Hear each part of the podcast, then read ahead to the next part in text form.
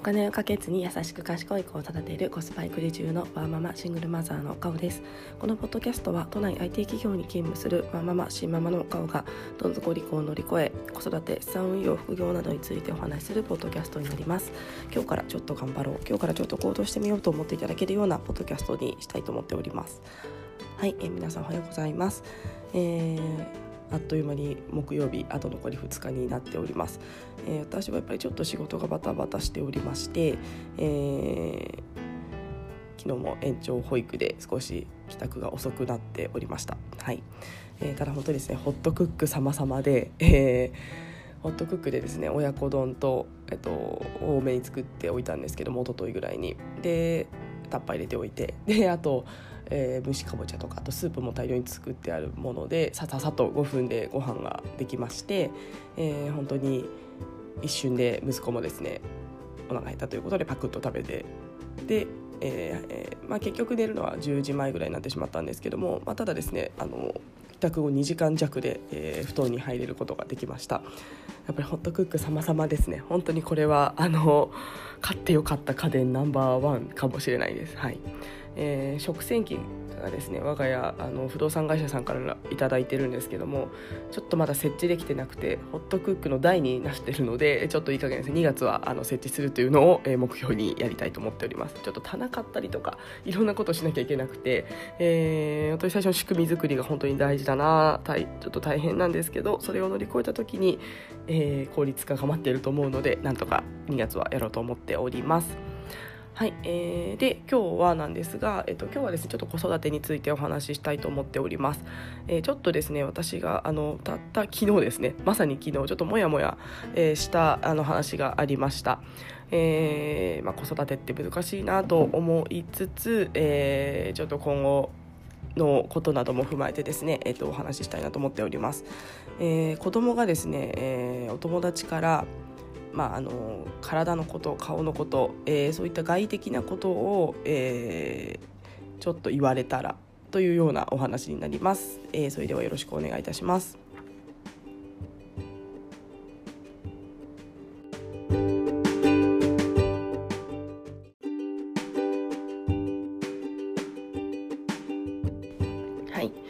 えー、我が家の息子はですねあの牛乳のアレルギーを持っております、えーまあ、軽度なんですけども、えー、今ちょっとあの大学病院に行って、えっとまあ、少しずつ、えー、飲ませるというので慣らしていくというようなあの治療法を、えーまあ、自宅でやりつつ大学病院にあのレポートをして、まあ、今後進めていこうというような形で、えっと、克服するために今頑張っております。はいでえっとまあ、以前は完全除去をしてたんですけどもあのちょっとずつ食べるようになっていますが、えー、やっぱりですねちょっと体調が悪い時や、えーと、などには反応が出てしまいます。まあ、どんな反応かというとえー、ちょっと顔がなんかボクサーみたいに腫れちゃうあのパンパンに腫れてしまったり体が痒くなったりというような形で、えー、ちょっと赤くなるぐらいだったら全然いいんですけども、あの体調悪い時に、えー、その自分が耐えうる量を超えてしまったりするともう本当になんかボクサーみたいな感じです。表現すると目がまぶたが腫れたりとかなんか口元がぷくっとしたりとか、えー、そんな形でですねちょっとあの親の私から見てもあの本当にあの辛そうなかわいそうなという表現がちょっとあの良くないかもしれないですが、まあ、そう思ってしまうぐらいちょっと反応が出てしまいます。まあ、命に関わるものではないので、あのー、まあ大丈夫なんですけども、まあ、やっぱりちょっとその辛そうなのはかわいそうです。はいで、えっと、我が家はですね一昨日ちょっとその反応が出てしまいましてで薬を飲んで起きたんですけどもで昨日朝起きたら、まあ、もう腫れは引いてたんですが若干ですねまぶたが腫れぼったくてえっとまあうん、違和感はあるような形でしたね、まあ、全然あの保育園行くとかは問題ないんですけどもあの息子も目がちょっと開かないみたいな 確かにいつ目もそんなパッチリタイプじゃないけどさらに半分ぐらいやってるねみたいなちょっと顔になってました。はいで、えっと、保育園に行って、まあ、先生にもあの先生もやっぱり「あれどうしたの?」ということでちょっと顔腫れてないっていう子たちのことを気づいてくださって、まあ、もちろん私もあのアレルギー反応が夜で夕べ出たので、えっと、薬を飲ませていますが、まあ、特にあのそれ以外の症状はないので、まあ、何かあったらご連絡くださいというような形で、えっと、見送りました。はいで昨日帰家に帰ってお話をすると今日どうだった?」みたいな話をしていたところ「まあ、あの今日こんなことした?」っていう話の流れで「何々くんと何々ちゃんに、えー、顔が腫れててキモいって言われた」と言われました。で 私それを聞いた時にえもうなんか本当にですね何言ってるんだと もうあの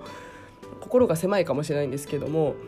えー、アレルギーとかで苦しんで、えー、辛いのは本人なのにそのそれに対してキモいってどういうことだと？あのもうあの子供相手に憤る私です。あの私ちょっと心が狭いので、はい、でえなるほどと。でえそうなんだとまあそうなんだというしかないんですけども。でえっ、と私それがですね結構尾を引いていましてその日の、まあ、昨日の夜。なんでそんなこと言えるんだろうっていうのをすごい考えてまして、まあ、子供なのでって言ったらもちろんしょうがないんですけども。子供とはいえ人の容姿をやっぱり気持ち悪いとか否定するのってなんでするんだろうってすごい思ってしまいました。なんか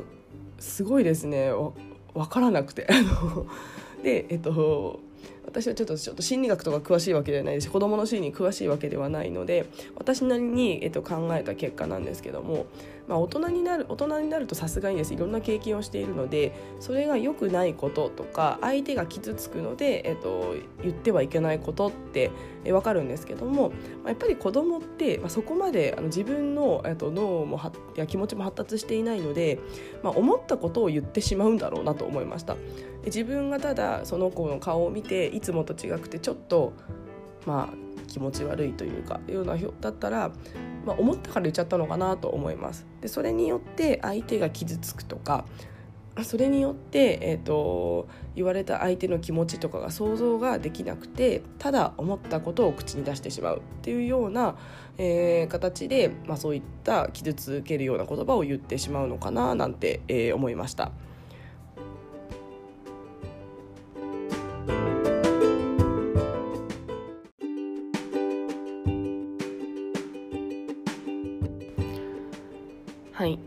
ので、まあ、悪気があったかなかったかわからないですけどもその子たちが、えーまあ、ただですね、まあ言う、言ってしまったんだなと思います、まあ、息子もですねあの本心か分かりませんがなんかそんなに傷ついた感じでもなくってもうひどいんだよみたいなあははみたいなちょっと感じだあのキモいって言われてみたいな感じだったので、まあ、すごいそれでショックを受けてこうシュンってなってなかったのでまあ良かったかな。なんか笑い話ぐらいになってたのでまだ良かったんですけどもえ、まあ、私的にはちょっとやっぱり養子を否定するのってどうかなと思ってました。はい。えー、で、まあ、そこで思ったのがやっぱりですね子供でまだあのうちの子6歳年長さんですけども、まあ、どうしてもまだあの成長段階なのであのいい悪いの判断とか相手の気持ちを想像するっていうのがこう瞬時にできるものでは、まあ、まだまだまだないのかなと思います。なのでまあしょうがないかなと思います、えーまあ、ただやっぱりですねそれを、えーと、気づいてあげて強制してあげる、えーまあ、強制というかあのそれがお友達を傷つけたり言ってはいけない言葉っていうのをやっぱり教えてあげないといけないのかなと思っていますもちろん1回いただけでは絶対わからないので、まあ、言い続けてあげるっていうことが大事かなと思ってますので、あの保育園とかではきっと先生が気づいてくださったらご指導いただいているとは思うんですけどもやっぱり保育園もあの何十人も先生、えーと、生徒子供がいて先生も少ないのでやっぱり全部は見切れないと思っています。えー、なので、えーと、私がそこでやっぱり思ったのは、まあ、自分の子供がどういう、えーと言葉を使っているかどういう発言をしているかというのをちゃんと観察をして、えっと、自分のこの、まあ、今の、成長段階というかそういったものをちゃんと分かっておいて子育てしないといけないなと思いました。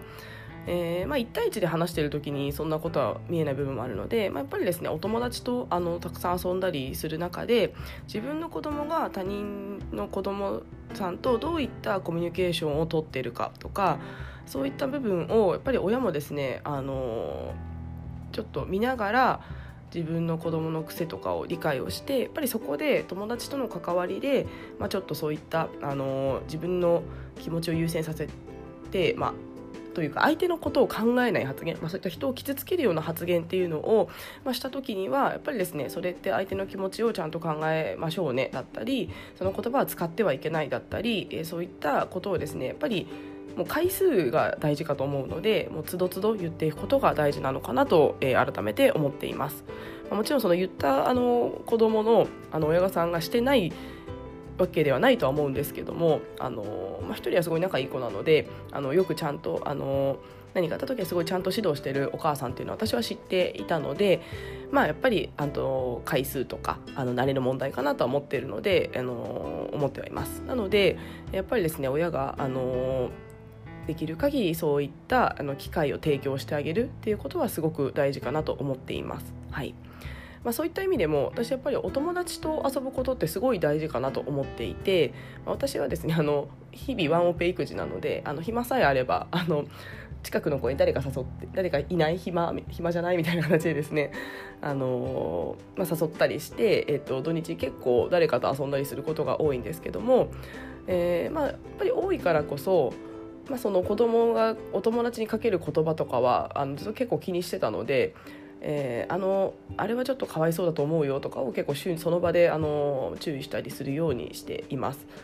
えーまあ、そのおかげかわからないんですが、まあ、比較的息子はそんなにあの相手を傷つけるような言葉を言わないタイプかな、まあ、ちょっとこれはただの親バカかもしれないんですけどもあの比較的あの優しくあのな育ってまして他のお友達のお母さん方からもあの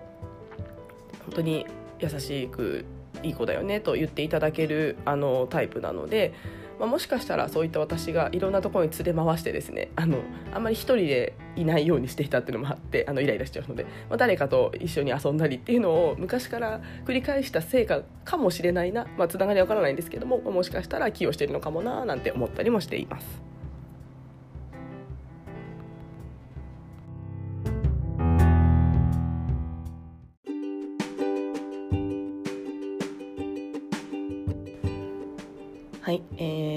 せてですねこれから息子が我が家は小学校になっていきましたので2ヶ月後から、え、もう息子は小学生です、え、言っておきながらどうしよう。まだ何にも準備してないという心の準備もできてないとちょっと思っております、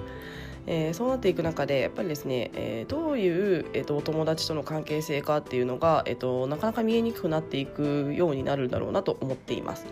で最近ちょっと私が意識しているのは、まあ、そういったあの気持ち悪いとかあとはあの蹴られたとか殴られたとかがあったら絶対ママに言いなさいっていう話をしています。えー、見えなくなるのが本当に対処ができなくなってしまうので、えー、何かそういった自分に危害やあの傷つくことがあった時は絶対にママに言うようにっていうのを、えー、最近では言うようにしています。えーまあ、その話の流れでその重さとか、まあ、ふざけ合いの一環とかも絶対あるのであのそこをいちいちですね毎回毎回何が出ていくつもりはないでないんですけどもただ、えっと、それがですねやっぱり頻度が多いなとかその子からいつもされてるなとかっていうのをちょっとキャッチアップあのしないとですね何も対処ができなくなってしまうので、まあ、それこそいじめの目みたいなところをですねあの親の私もできる限り、えー、知れるように、えー、そのことを言っています。えーまあですね、そこはかつですねそれを私は、えーと、聞いてあげるっていう姿勢、まあ、例えば報告をされてもなんかスマホとか見ながらそうなんだとか言ったらですね多分もう子供言わなくなってしまうので、まあ、ちゃんとですねそういった、えーと、子供とのあの話す時間っていうのを忙しいながらもたとえ5分でも10分でもいいので、えーと、今日どんなことがあったかとかそういった時間を、まあ、今も取ってるんですけどももちろん取り続けて、えーとまあ、いじめの目ではないですが、えー、そういったものをちゃんとキャッチアップできるようにしたいなと思っています。やっぱりあの話してくれないと見えてこなくなってしまうっていうのが私小学校すごく怖くって、まあ、保育園もですね正直見えないし先生も何も報告をしてくれないというちょっと言い方よくないですがあんまりないのであの、まあ、大きなトラブルはないからまあいっかと思ってるんですけども、え、さらに小学校だと、えーと、どんどん見えなくなってくるかなと思っているので、まあ、そこは子どもがちゃんと親の私に、えーと、話せる雰囲気を作る話せるような、え、状況を作るっていうようなことを今のうちからやっておこうと思ってます。っております。はいえー、なんかこの間それをずっと最近言い続けてるからか息子もですね、あのー、昨日そのキモいって言われたって言われたので、まあ、そういったキモいとか、あのー、バカとかなんか嫌な言葉を言われたらそれもママにちゃんと言うんだよって言ったらですね分かったキックされたと言うんだよねってちゃんとあの言っていたのでなんか報告義務みたいになってますけども、えーまあ、そこはですね小学校小1の壁を乗り越える上でも、えー、ちょっと、えー、息子に言い続けていることになります。えー、どちらかというと息子はですねいじめっ子よりはいじめられっ子というか標的になるリスクもゼロじゃないのかなというのを見ていて、えー、ちょっと思ったりもしております。えー、私があの生まれた場所はちょっとオタク気質なところがですねやっぱり気持ち悪いと言われているような場所だったので息子はですねやっぱり虫が好きすぎてちょっとオタク気質というか、あのー、まあ、何かですね周りと調和しないで自分で好きなことをやってる人を結構排除する傾向が日本はあるなと思ってるので息子もですねその集団心理の中では外れる傾向にあるんじゃないかなとちょっと見ていて思っています。まあ、なのでその辺りのですね今いじめの目だったりその、まあ、いじめとはいかなくとも、えー、ちょっと、まあ、除外されたりっていうようなことをですねやっぱりちょっとキャッチアップしたいので、えー、その辺りはコミュニケーションを取ることでカバーしたいなと思っております。まあ、別に私あの集団で群れなくてもいいと思っているので本当にいじめとかじゃなければ別にあの遊び自分が遊びたいことがあるなら他人に合わせてしなくてもいいと思っているので、えー、最近にはですねあの本当に自分でやりたいことを優先させなさいっていうのを結構言っています。例えば鬼ごっこしたいさって誘われてでも自分は虫探しがしたいって思うんだったら、えー、ごめんね僕は虫探ししたいんだって言ってすればいいよと。別にそれに合わせる必要ないよみたいな話を、えー、結構していて、えー、まあ、その集団し集団になびかないというか群れないみたいなところをですね、まあ、群れても全然いいんですけど群れたければ。ただ本人がやりたい方をやった方がいいんだよっていうのを、え最近では言うようにしていたりもします。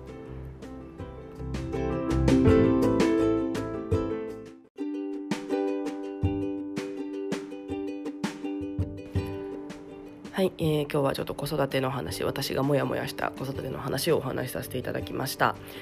難しいですね子育てってと思います、えー、やっぱり一人では生きていけないので他人との関わりっていうのがやっぱりどんどんあの年を重ねていくにつれて大きくなっていくかなと思っております、まあ、小学校に、えー、入りますしまあいろんなですね子がいる中で、えー、お友達関係いろいろ悩むなと思います、えー、本当にですねいじめとかに合わずにですねあのー楽しく生きていってほしいなと思うんですけども、まあ、いじめもですね、まあ、私自身いじめも受けたことありますけどもまあいい経験というか、あのまあ、どうしてもですね自分をあのうまくいかないこともあるっていうのを学べましたし、まあ、それで、あの自殺したいとまではいかなかったのでなんとか生きてこれてますけどもやっぱりですね受けなくていいなら受けなくていいと思いますしうん、もうもし受けたらちょっと本当に転校とかもうそういったもので対処してあげたいなと思っています。えー、ちょっとこれから小学校に上がるにつれていろんな悩みも出てくるとは思いますが、まあ、息子と2人で、えー、いろいろですね試行錯誤しながら幸せな人生歩んでいけるように、えー、母もですね日々成長しながら生きていきたいなと思っております。ちょっとまとめがすいません。変な感じになっちゃいましたが。はい。えー、ではですね、えー、ちょっと仕事をたくさん立て込んでますがあと残り2日で頑張ってい、えー、きたいと思っております。はい。ああとですねすみません告知というかおはあのなるんですけどもあのハロコミというあのワーキングマザーワーキングファザー働く女性働く男性のえっと掲示板に私参加しておりまして、えー、その中で、えーと、今週の日曜日にの、えーと、22時から、えセブ島の、えっと、親子留学とかセブ島の旅行に関して、えー、本当にゆるい、あのー、飲み会ズーム飲み会っていうのを、えー、やろうと思っております。えー、本当にですね初心者向けになってまして、えーと、なぜなら私が英語全く喋れないのと、えーまあ、2週間の留学しか行ったことがないのであのセブ島のことしか知らないのであの親子留学みたいなところのあの全般とかまではちょっと喋れないんですけどもあのセブ島に特化した話だったらあの過去3回旅行と留学で行ってますのでお話できるかなと思っています。あの子供と海外って大丈夫とかえー、ここが不安なんだけどそこってどうクリアしたのとか、まあ、本当にですね海外初心者向けみたいな感じなので、あの、ちょっとですね英語フィリピンの英語の鉛ってどうなんですかっていうようなちょっと高レベルなものは私正直わからないんですけどもあのセブ島ってあのどんなとことかあの危険じゃないのとか、えー、格安航空券どうやって取ったのとかなんかそういった本当にあの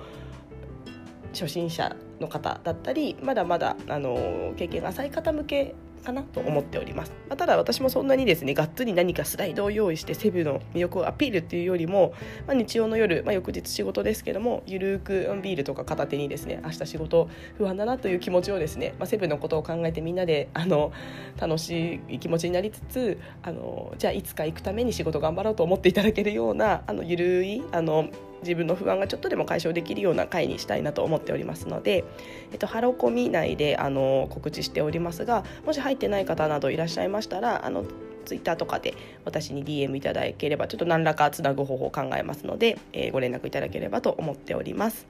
はい、えー、では、えー、今日も聞いてくださいましてありがとうございました。